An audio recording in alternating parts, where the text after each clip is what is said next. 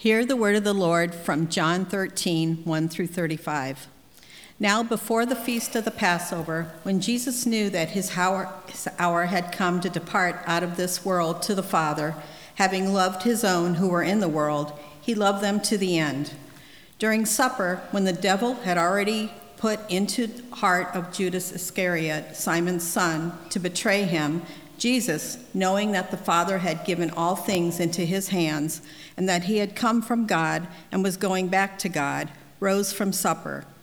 He laid aside his outer garments, and taking a towel, tied it around his waist. Then he poured water into a basin and began to wash the disciples' feet and to wipe them with the towel that was wrapped around him. He came to Simon Peter, who said to him, Lord, do you wash my feet? Jesus answered him, What I am doing you do not understand now, but afterward you will understand. Peter said to him, You shall never wash my feet. Jesus answered him, If I do not wash you, you have no share with me.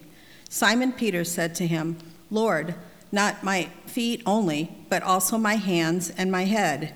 Jesus said to him, The one who has bathed does not need to wash, except for his feet, but is completely clean. And you are clean, but not every one of you. For he knew who was to betray him.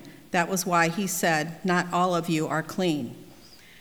When he had washed their feet and put on his outer garments and resumed his place, he said to them, Do you understand what I have done for you? You call me teacher and Lord, and you are right, for so I am. If I then, your Lord and teacher, have washed your feet, you also ought to wash one another's feet. For I have given you an example that you should also do that just as I have done to you. Truly, truly, I say to you, a servant is not greater than his master, nor is a messenger greater than the one who sent him. If you know these things, blessed are you if you do them. I am not speaking of all of you. I know whom I have chosen. But the scripture will be fulfilled He who ate my bread has lifted his heel against me. I am telling you this now before it takes place, that when it does take place, you may believe that I am he. Truly, truly, I say to you, whoever receives the one I send receives me, and whoever receives me receives the one who sent me.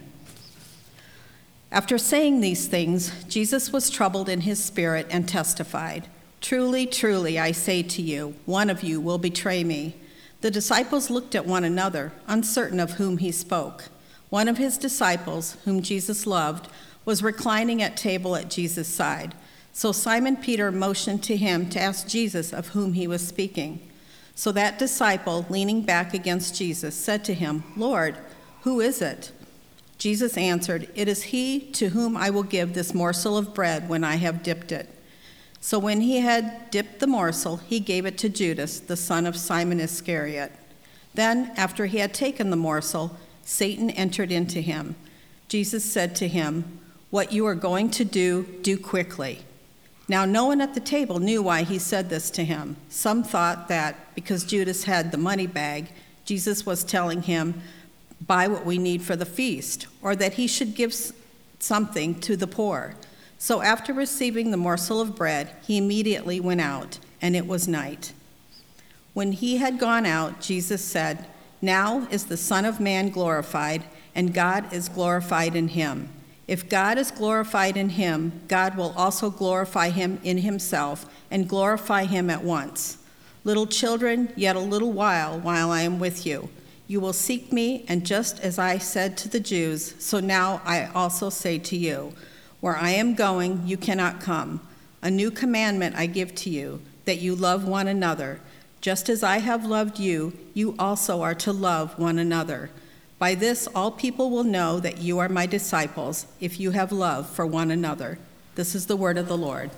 Thanks be to God. You may be seated. Well, we've been going through a sermon series called Cruciform. We are um, going through scripture, asking the question what does it mean to truly be a disciple of Jesus? Um, and one of the things, uh, actually, over the last couple weeks, we've been exploring first that the gospel re identifies us. The gospel gives us a completely new identity, just as we celebrated with Will this morning, as we come to believe in Jesus, that He is the Son of God who died to take away the sins of the world.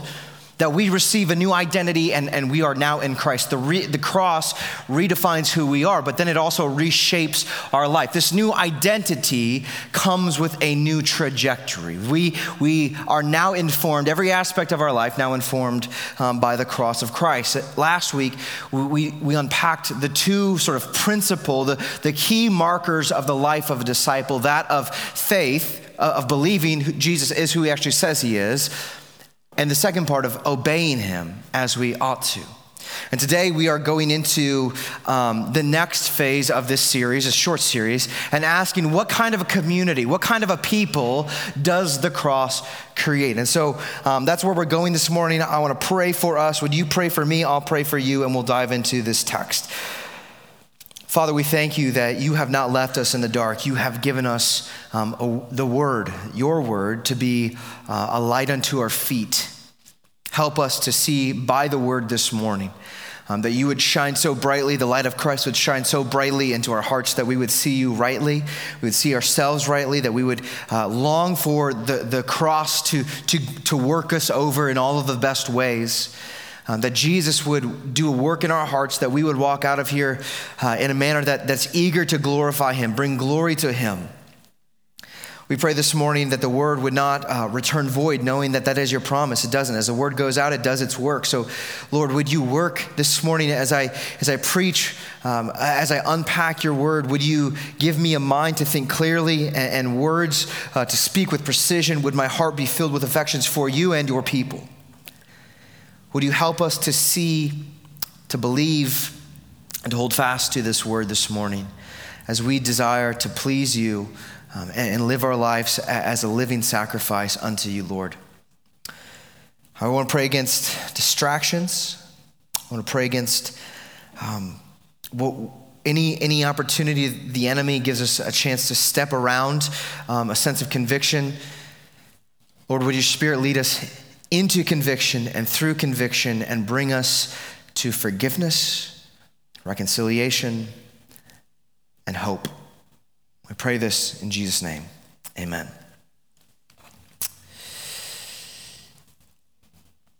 Every once in a while, um, we're driving around town or just hanging out with my boys. I've, I've, got, I've got four boys, eight, oh boy, shouldn't have started this because I'm going to mess up. Eight, five, Nope. 8541. I had to cheat. My wife's down there giving me hand signs. And to the older boys, as we, we make our way around, um, one of the things that I'll ask them every once in a while is, What do you want to be known for? When people talk about you, what are the things that you hope they're saying about you? Now, sometimes it's hilarious. It's hilarious stuff. Zane uh, just turned four yesterday, and he is uh, the, the human equivalent of a toothpick, little fella. And, and last time I asked him this, he said, I was like, what do you want to be known for? He's like, my muscles. and other times it's it's really endearing as a dad. I, stuff that I hope that, uh, that they say, here's what I want to be known for, that I hope to be known for um, myself. And, and as we have these conversations, there's this easy self evaluation that I like to put right back. The second follow up question is Are you giving people reasons to say those things about you truthfully? Are you giving things, are you giving people the reasons to say those things that you hope that they're saying about you? In other words, I'm thinking about legacy because what you do today and what you repeat tomorrow and the next day and the next day and the next day will inevitably become your legacy. Today we sit on a similar conversation. Actually, it's more of a master class with Jesus and his disciples in John chapter 13. Jesus says to them, What you are known for will indicate if you are truly my disciples. Because the thing is, you cannot just self identify as a Christian. If, if, you're filling out a survey um, and they ask what, what religion you are, it's, it's not as simple as just checking a box and saying, Well, I'm a Christian. Jesus says there is an obvious mark. There are real evidences that will point to the reality if you are a true disciple or if you are not. Now, what is that evidence? I mean, he boils it down to one thing, really. What is that one thing? And in verse 34 of chapter 13, he says this A new commandment I give to you, that you love one another just as I have loved you.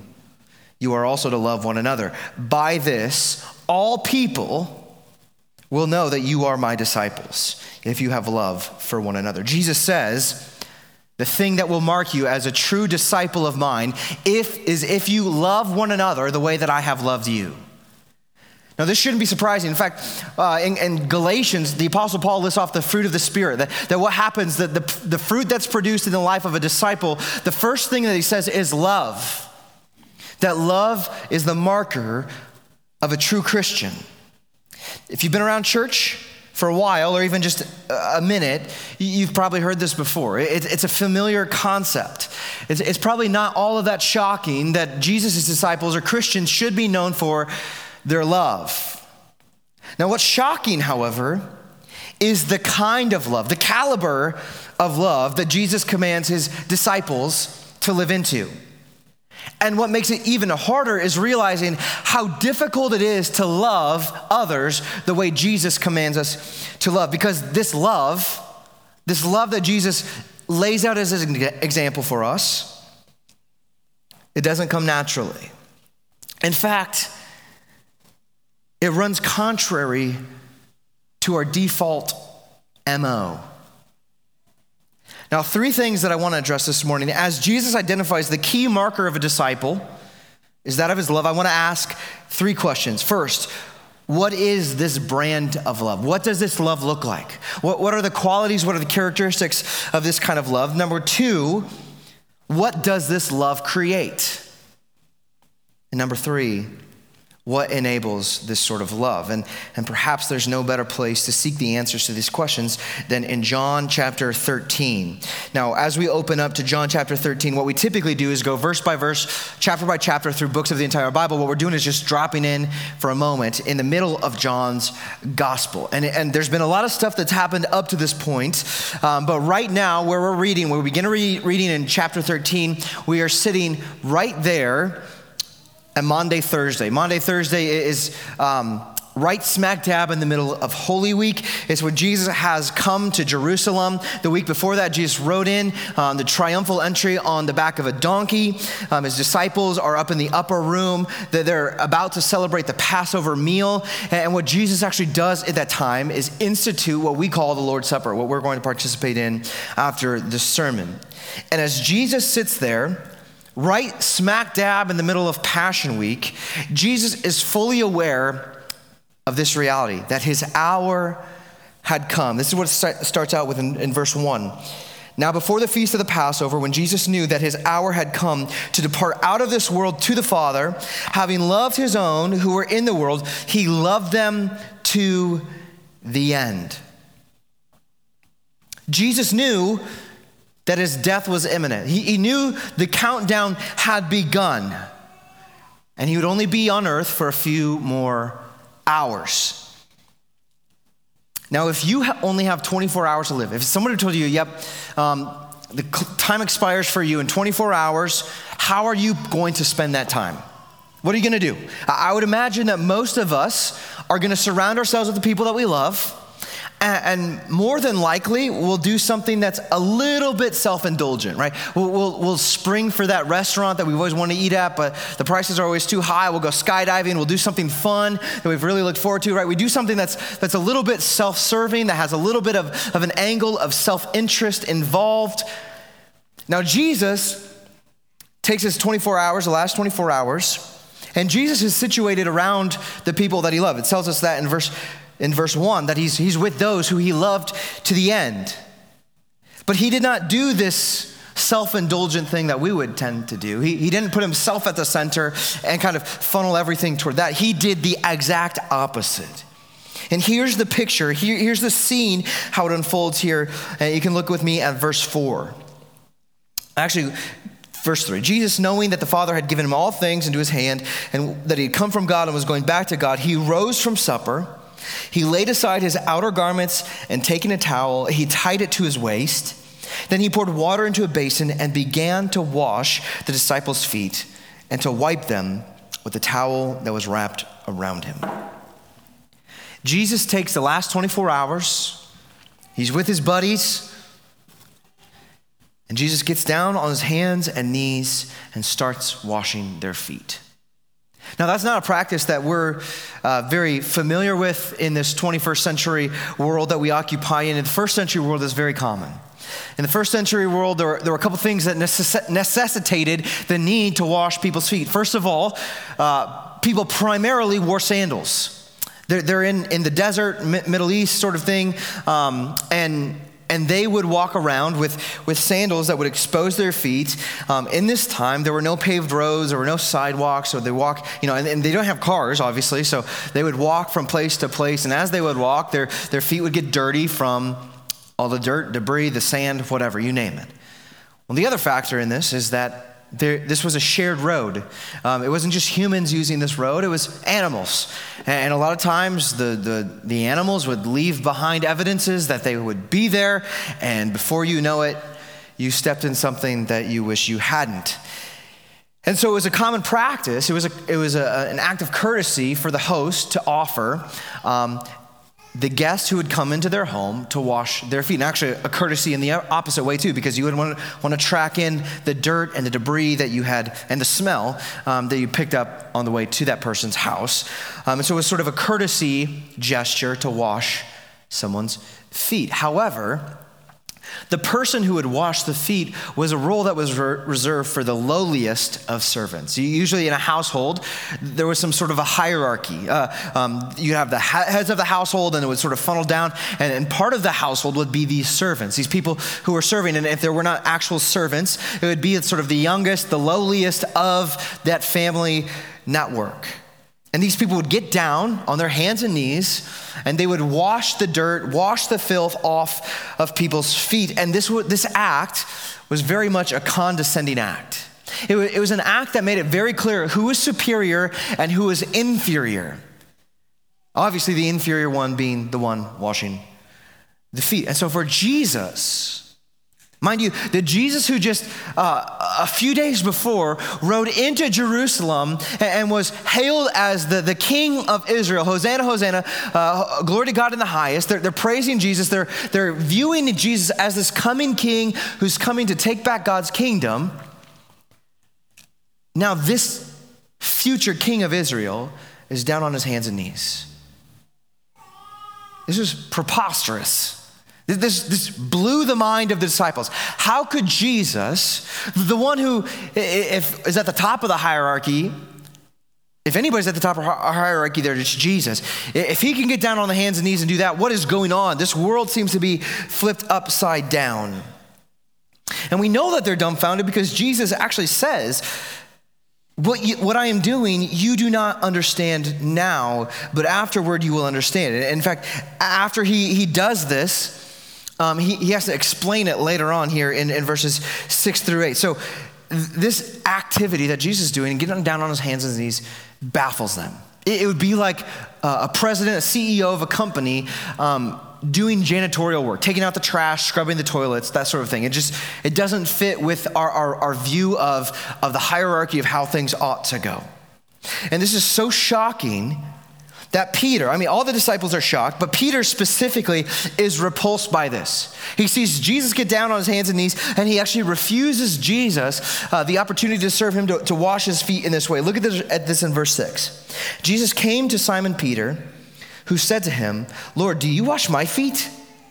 Jesus answered him, What I am doing you do not understand now, but after you word you will understand. And Peter said to him, You shall never wash my feet. Jesus answered Peter, If I do not wash you, you have no share in me. Now, we talked about this last week, but Peter had this version of Jesus in his mind. He, he had crafted his own personal, tailored sort of Jesus. And right now, in this moment, the real Jesus isn't fitting the mold. The real Jesus should be elevated. The real Jesus should be praised and lauded over, not be the one who takes the lowliest position in the room. So Peter looks at Jesus and said, this, this is too humiliating for you. This, this act of washing other people's feet is too far beneath you. I'm going to go ahead and need you to stop doing that. But this doesn't stop Jesus. Jesus understood his assignment. Jesus continues down on his hands and knees with a water basin and a towel. He washes the disciples' feet, even Peter's. He finishes, and then he explains what's going on. Verse 12. When he had washed their feet and put on his outer garments and resumed his place, he said to his disciples, Do you understand what I have done to you? You call me teacher and Lord, and you are right, for so I am. If I then, your Lord and teacher, have washed your feet, you also ought to wash one another's feet. For I have given you an example that you should do just as I have done to you. Truly, truly, I say to you, a servant is not greater than his master, nor is a messenger greater than the one who sent him. If you know these things, blessed are you if you do them. Jesus unpacks this whole thing. He's like, right now, you may not understand what's going on, but, but it's going to click for you here in a moment. But what Jesus was doing here as he got down before his disciples on his hands and knees, he was, he was being a trendsetter. He said to them, I am giving you an example to follow. This is the trajectory. If you are going to follow me, this is what it looks like. And he tells them, listen, a, a servant, a servant is not greater than his master. Now, if this is the case, if the master is the one who gets down and serves, how much more should it be for a servant to follow in his master's way? And he commissions his disciple, go and do likewise, as we'll see later on, right? This is how you'll be known by all people. You ought to wash one another's feet, is what he tells them. Now, we know after the fact that, that certainly the act of washing disciples' feet might be something that Jesus intended to carry on at the minimum. But there, it goes far beyond just the act of washing feet. Jesus has in mind here this, this big picture view that disciples of Jesus are meant to live a life of humility and service. This is why the Apostle Paul commands in Romans chapter 12 verse 10, that Christians ought to outdo one another in showing honor. It should be like this dance, like, like, oh, you go, like, oh, you go for, no, no, no, no, I insist you go. This constant act of showing honor, of serving, which is motivated by humility. Now, this, this is more than just a random act of kindness. And we know that because verses 1 and verses 35 are bookends to this narrative. We see in the middle, Jesus is serving his disciples. Jesus is doing a, a, practical, a practical, a real, tangible act of serving his disciples by getting down and washing his feet, but it's bookended by what the reality is, what the motivator is. It is love. Right? Having loved his own who were in the world, he loved them to the end. And verse 35 goes on, verse 34, as I have loved you, so you are to love one another. This whole thing, the bookends of this, the, the, the whole point is it's because I love you, I serve you. Therefore, it's not just a random act of kindness, it's an intentional thing where Jesus says, I am going to show you my love in the way that I serve you. This is the brand of Jesus' love. This is the kind of love, this is the caliber of love that Jesus has for his followers. And we have to realize that this goes far beyond being nice. I think Christians have this tendency to, to lump in niceness as a certain sort of virtue of Christianity. Now, the fruit of the Spirit love, joy, peace, patience, kindness, goodness, gentleness, self control. Kindness is definitely in there. There is a kindness to love, there's a niceness to love. But if you just stop at being nice, a lot of times that isn't real love. Just, just exchanging pleasantries doesn't require any kind of sacrifice. Holding open a door requires so little of me that this doesn't even begin to express the kind of love that Christ has for his people. There, this goes way beyond being nice. Now, not, uh, love in, in the English language is sort of messy. It's a really weird word if you think about it, because we can say on one hand, um, "I love, I love my mom," and then in the next sentence, I can say, "I love hot dogs." I don't, but and and if I say something, I like I love pizza. Um, I can say those two statements, and certainly I don't love my mom in the same way that I love pizza, right? And then you get some layers there. there there's romantic love, there, there's the feeling of affection. It's like it gets really, really fuzzy. But this word love, actually, in, in the Greek, there, there's many different words for love in the Greek language. And, and each one of them expresses a different nuance, a different flavor of love. This love that Jesus expresses, the, the word that's used in this passage is agape. It's a love that that is affectionate of someone that acts to bless them. So it's not just a feeling, it's not just this sense of, yeah, I like that person.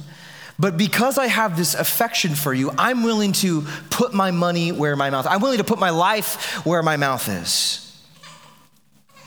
To, to have agape love, agape love is to esteem someone so highly that you are willing to seek their welfare at the expense of your own.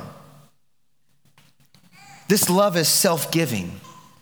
It's self expending. See, when Jesus gets down on his hands and knees, he's saying, I'm willing to put my reputation on the line. I'm willing to be viewed as the lowliest to express to you how deeply I love for you, and there's no strings attached. In fact, one of the things that, that makes this obvious is who it is that Jesus is serving right there in the moment, who Jesus is breaking bread with, who Jesus gets down.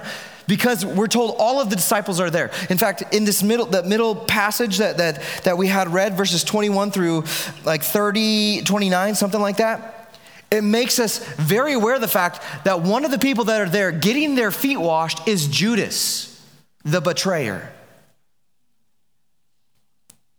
Jesus is willing to give, to expend himself with no strings attached, no quid pro quo. There's no, there's no thought in his mind of, I'm going to do this so I get this back from you. It's not this bartering game. It's not this, there's, there's no economy of how I'm going to serve you so I then get served. Jesus just does it selflessly. Now, this shows us the brand of love. Christian love is selfless. Christian love is self giving. Christian love is expressed by dying acts of service to benefit others. And all of this is predicated on humility. See, you cannot you cannot give this kind of love to somebody if you are looking to elevate yourself. If you're looking out for yourself, to love in this kind of way is going to be too humiliating, too humiliating, too paradoxical, too, too counterintuitive to what you're looking for. This kind of love is predicated on humility, the kind of humility that counts others as more significant than yourself, as Paul says in Philippians chapter 2. See, instead of being self indulgent in his last 24 hours, Jesus gets down on his hands and knees and he serves.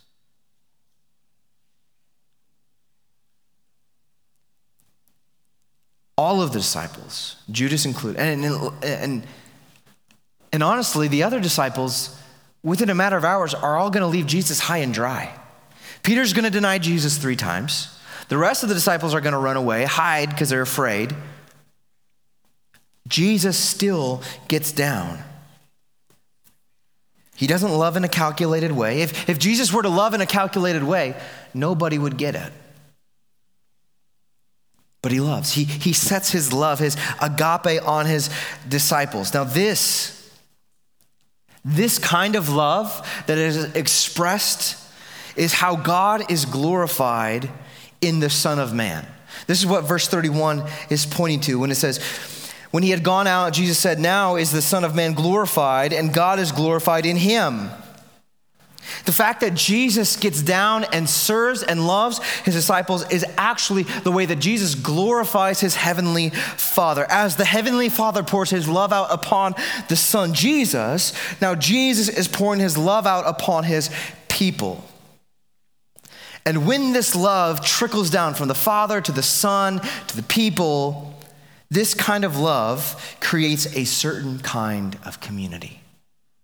Christian love creates Christian community, a community that is defined by love. It creates a, a, an ecosystem of love.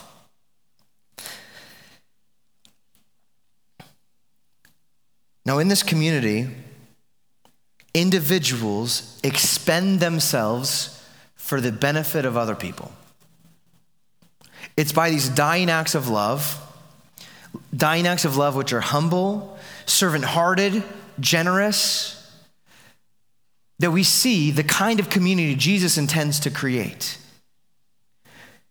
These are the kind of people who make meals for one another when someone's sick or when a baby has just entered into the world. This is the kind of, of love that leads to serving one another. If somebody has a broken car and I know how to fix it, I'm going to help you. I'm going to serve you in this capacity. Or, or I might even use generosity to help fix it.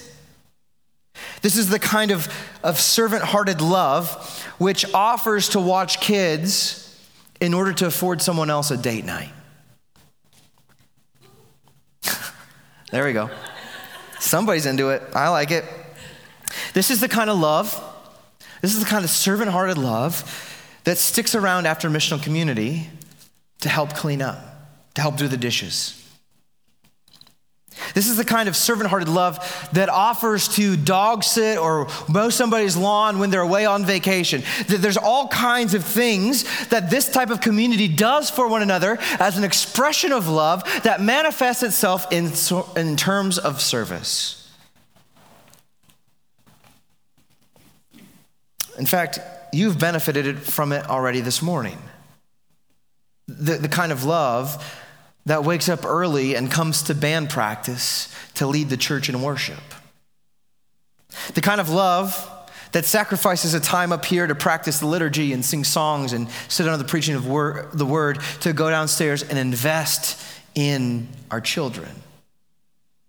The kind of love that wakes up early to put coffee on and get donuts and make sure we're celebrating. This is the kind of love that the church, we see this in, in real tangible, practical, practical evidences of love and service toward one another. See, people who have been loved, people who have received the kind of service that Jesus serves us with, are the kind of people who have their eyes open to see the needs of other people and then rush to meet them. Not, not standing back and saying, well, somebody will take care of it, somebody else will step up. It's a sort of eager servant heartedness. Jesus didn't sit back waiting for one of his, he didn't wait for Judas to step up and wash his disciples' feet. Jesus took it upon himself. Now, part of this, I, I, spoke to some real practical ways that we can serve and bless. And, and, and I mean, like, lit, you can sit down with your missional community and find ways to serve one another that, that are really meaningful. Those are just a couple of ideas. But one of the ways that the church needs to and must and is commanded to serve one another is by speaking words of service. Because this is something that, that we don't really get in the world anymore. Pe- people don't tell the truth. You wanna know why? Because telling the truth is hard.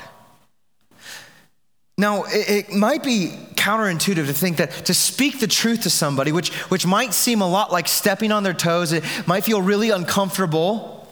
It may not seem like you're serving someone, but if you do it with grace and with truth, it is amongst the most loving things that you can do.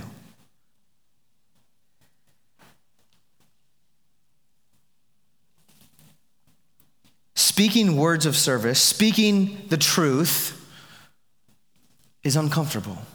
Speaking the truth puts us outside of our comfort zone. That's why in missional community, a lot of times things will start to get uncomfortable.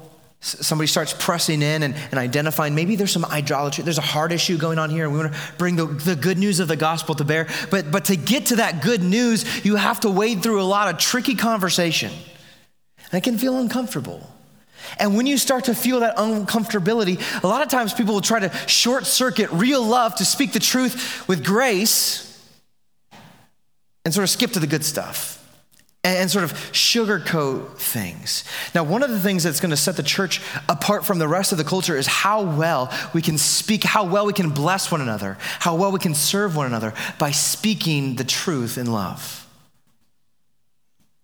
Because there may not be anything harder. It's easy to mow somebody's grass, right? But to actually speak the truth to somebody, ooh, that's, that's real service. Now, one of the things that happens as, as the church lives into this thing, this sort of ecosystem of love and service, is it doesn't just stay isolated to, to the people that we like in the church it starts to creep outside of the walls. It goes beyond. And that's one of the reasons why all of our missional communities have a, have a people and a place that we're on mission to. Somebody that we've, we've sort of circled and say, here's where we're going to bless and to serve. Here's where we're going to take a place of humility and find a way to meet their needs instead of serving our own agenda. And so we see this servant heartedness ooze out beyond the church into the community as we work to renew the city now, this might look like picking up trash, going with a garbage bag through your neighborhood, picking up trash, because who wants to do that? Who, who wants to pick up trash? Well, I think a servant of Jesus would as you make your way through the neighborhood. Who wants to cut out a morning, a Saturday morning, to go down to a food pantry or serve at World Relief or, or do whatever your mission is with your mission community? Who wants to do that? Well, a Christian ought to want to do that. Christian love creates this ecosystem of self giving. I'm willing to give myself in order to benefit other people, where even the least of these are served and elevated. Now, the thing about this is, everyone wants to receive this kind of love, right? Man, it'd be nice to be loved this way. It would be nice for somebody to come offer to mow my lawn. It'd be great for somebody to watch my kids. We all want to be served in this way. We like that idea. Even, even the vision of an ecosystem where everybody's pouring themselves out to one another. But the problem is you. The problem's me. The problem's us. The, the reason why we can't do it, the reason why it's so hard to have a community like that is because it's not our default mode. We're not naturally motivated for acts of service. And the reason for that is because we have what St. Augustine calls incurvatus in se. Right? We, we confessed it this morning, except for we didn't do it in Latin. Um, we all have this inward bent. Sin has warped us, so all I can do, instead of God designing us to be outward facing, to see, to, like for Adam and Eve, to tend the garden, to see to its fruitfulness, to fill the earth, to subdue it, to kind of pour yourself out, that, that requires labor, that requires activity, that requires service. But instead, what happens when sin comes in the world by Genesis chapter 3, there's this great warping where instead of being outward facing, I suddenly focus in on myself. I suddenly become more preoccupied with my own wants, with my own desires, instead of what God has laid out for me to do. And so now my energy, now my effort, now my thoughts are poured into fulfilling myself, to serving my needs, my desires, my agenda. Now, when you operate out of this, when you have this incurvatus in se, this self love will always override your desires to love and to serve other people. I mean, even, even if in theory you want to serve other people, even your service will be motivated by a self driven agenda. Now, I think there are two responses when it comes to the call that we have from Jesus to love one another as he has loved us, to serve one another as he's served us, there are many excuses, many underlying motivators why we find it so difficult. There, there are many reasons why we don't have the eyes to see the needs that are around us and rush to fulfill them. That incurvatus in se manifests in a couple ways. We become self preoccupied in a variety of ways. One is that of entitlement. We think to ourselves, well, if anybody, if anybody works hard and desire, deserves to be served, it's me. Right? I, I've earned the service of somebody else. Or we say, well, you know what, I, I would do that, but I'm just, I'm just exhausted. I don't have anything left in my tank. Or, or maybe you, you think, I don't even know where to begin. If I'm going to serve, I don't, I don't know what I have to offer. I've got nothing. We sort of downplay what the Lord has given us as gifts and how we ought to deploy them for the benefit of other people. Another way that we sidestep this is by simply saying, you know what, um, that's just too inconvenient. That's too costly. It takes too much of my time, too much intentionality, too much of my resources to go out of my way and to intentionally bless somebody else. It's just too too cost or or this, it's just uncomfortable. Like Jesus is literally down on his hands and knees, washing off filth from stinky feet. And we say, you know what?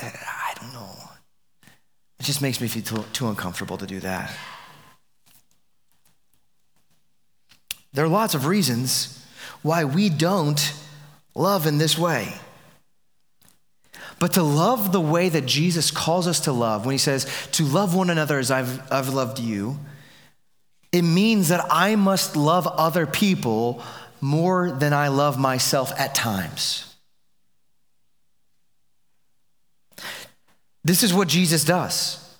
In that moment, washing his disciples' feet, he loves his disciples more than he loves himself. And to echo Jesus' love towards one another, it's difficult, it's near impossible.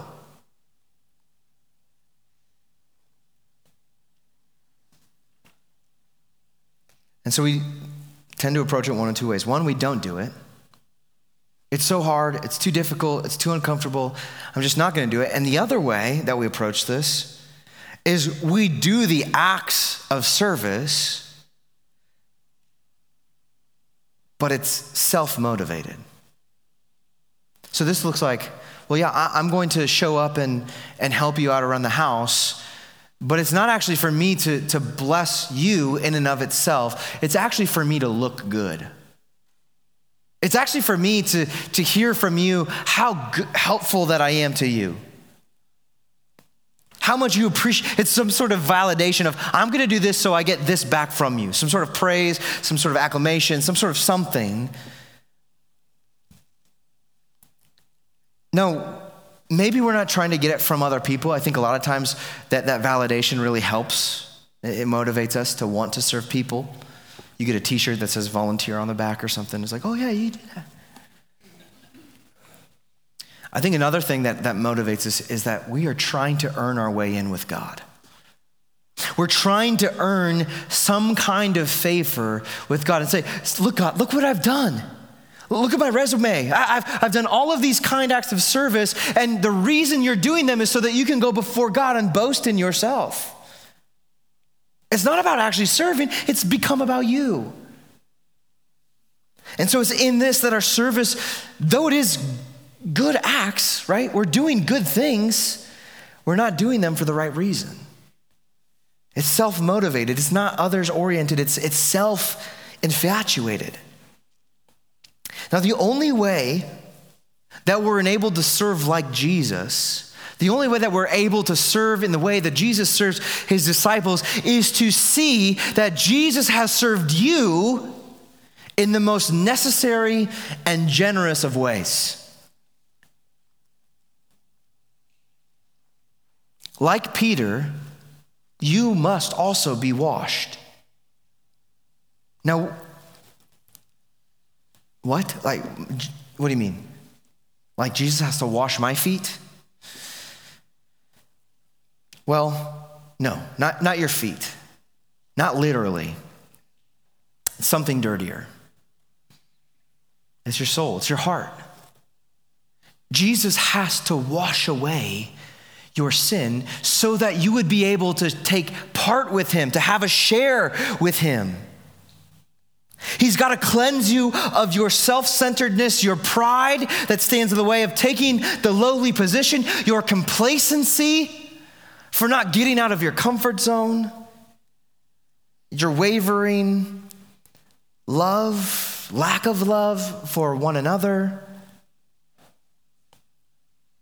See, Jesus has to wash you of everything that stands in the way of creating the kind of community that you want to be part of.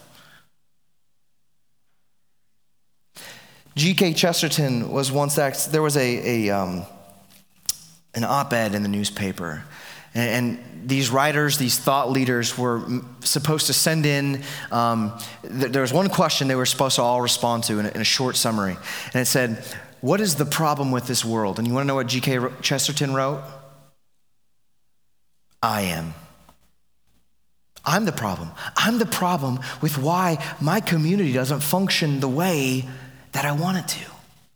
That it's not the ecosystem of service and love that I just long to be part of. I am the problem. And as soon as we all start taking responsibility in that, saying, like, I can say that, and you can say that, and we can all say that, that I am getting in the way, Jesus frees us from that which binds us to self obsession. And he does that by showing us what real dying love looks like. He frees us from the bondage of self concern, of self obsession.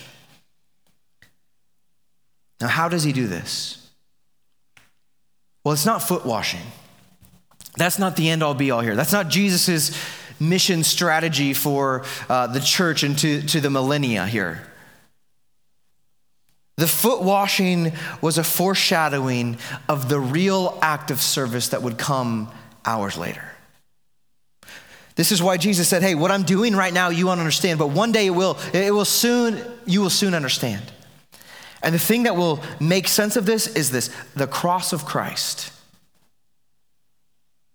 See, that's what, that's what Jesus is getting at with verse 7 when he says, uh, you, you, don't understand right now, you, you, but you will afterward. When he says afterward, well, after what? After the cross. Once you've seen the cross, once you understand what I've done for you on the cross, then everything else will make sense. This is precisely what Jesus came to do. In Matthew 20, Jesus says, The Son of Man did not come to be served, but to serve and give his life as a ransom for many. Jesus says, The way that I'm going to serve you is not just by washing your feet. It's not just by getting down on my hands and knees and washing off a little dirt. Jesus says, The way that I'm going to serve you is by getting up on the cross. And all of your filth, all of your dirtiness, all of the sin that you've accrued in your life, both past, present, and future, will be laid upon him, and he will serve you ultimately by taking upon himself those things. And by his blood, you will be cleansed. By his blood, you will get a new identity by his blood, you will know just how deep the Father's love is for you. In John 15, just a couple chapters beyond where we're situated today, Jesus says this No greater love is there than this, than a man who laid down his life for his friends. Now, that's true. No, no greater love is there than this. And Jesus is speaking to his disciples who are his friends. But, but there's also this layer that we need to understand that Jesus is the one who dies for his enemies too. It is while we are hostile in mind, while we are alienated from God, while we are apart from Christ, He died for us to bring us in. See, He, he does for us what we cannot do for ourselves. He brings us close to God by the blood. By his blood, we are cleansed. And in this, we see the ultimate act of dying love. See, that, that's what real love is. Real love are acts of dying love. I'm going to lay my, I'm going to pour myself out. I'm going to lay myself down. I'm going to die to myself so that you can live. I'm going to die to my reputation. I'm going to die to my pride. I'm going to die to my ego. I'm going to die to my self obsession so that you can benefit from this. See, the love of Jesus is cruciform. The love of Jesus isn't this like text emoji, like this cool heart with like the beat things, you know. The love of Jesus is cruciform. The symbol of God's love is the cross. Now, this is where two realities meet. First of all, you think, well, I'm not that selfish. I, I, you know, I really do a pretty good job of thinking about other people and I hold doors open and, you know, I say nice things. No, no, no. The cross tells you you don't understand how sinful you are. You, you don't understand how deep the cancer, how, how warped in on yourself you are, how self infatuated you are. It's so bad, the only way to straighten you out, the only way to get your eyes up off of yourself is for Jesus to go to the cross to pay for that sin. That's the first thing it communicates. And the second thing it communicates is how deeply God loves you. He's willing to put it all on the line, to lay it all down for you so that you could be washed thoroughly. From the east, as far as the east is to the west, our sin is taken away from us. And in this, our hearts are straightened out. We are unwarped. The gospel unwarps us. Seeing what Jesus has done, how Jesus has served us, how Jesus has loved us, makes us live in response to that thing where we would lay our lives down for others. This is why Jesus says to his disciples, All people will know you as my disciples if you love one another. Now, here's the, th- the crazy thing is, um, Christians, we don't just repent. We don't, repentance is the turning away from one thing to turn to God, right? Turning away from sin to move toward God. We don't just repent of our selfish things, like the things that we do poorly, the bad things that we do. Christians also repent of the good things that we do with bad motives. Because we realize in the gospel that I can't prove myself to God. I can't earn favor with God by doing good things. So I can repent from those things and receive the grace and love from Jesus that makes me whole, that brings me in. So I hear the Father say over me, Well done, my good and faithful servant. Because there's no way you can add to what Jesus has given us. The kind of love that glorifies God is cruciform. the kind of love that, that glorifies God is cruciform love, self giving, self dying love. This is what it looks like for us to honor and to love God that we truly love other people. When, when Jesus is asked, What is the greatest commandment? He says, Well, to love the Lord your God with all your heart, soul, mind, and strength, and to love your neighbor as yourself. Jesus marries these two things together and says, The way that you honor God, the way that you love God, the way you serve God is by loving and serving your neighbor. Now, this radical cruciform love is what evidences that we are disciples of Jesus.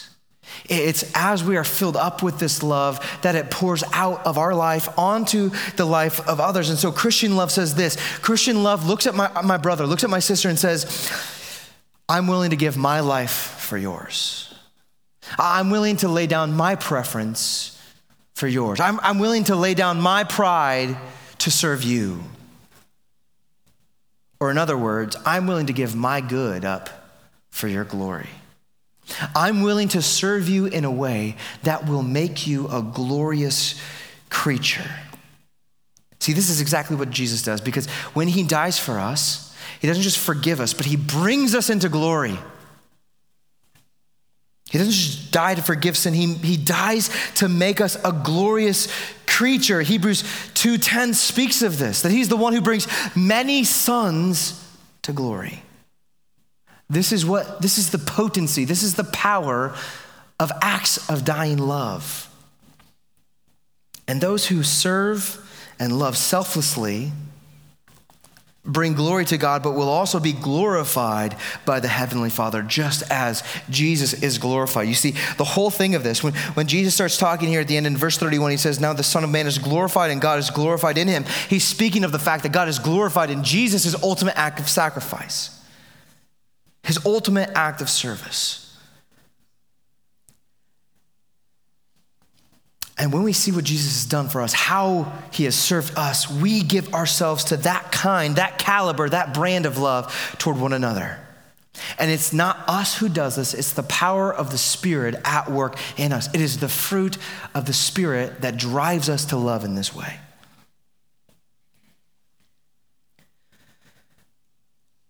This is different. This is different than the mentality of I am serving in order to earn something. Right? It's different than that sort of bargaining, that eco or the, the economy of service and love and reward. See, what, what drove Jesus isn't, I'm going to do this so that I get this. Jesus went to the cross because he had already received all things in the Father. This is noted right at the beginning here, uh, verse, uh, verse 1. Now, before the feast of the Passover, when Jesus knew that his hour had come to depart from this world to the Father, having loved his own who were in the world, he loved them to the end. Oops, it's, it's verse 3, sorry. Jesus, knowing that the Father had given all things into his hands, and that he was had come from God and was going back to God. It's the fact that Jesus had all things already. He was willing to give them up. At the cross, we have been served and loved like never before. No one can match the act of love and kindness and service that Jesus pours out at the cross.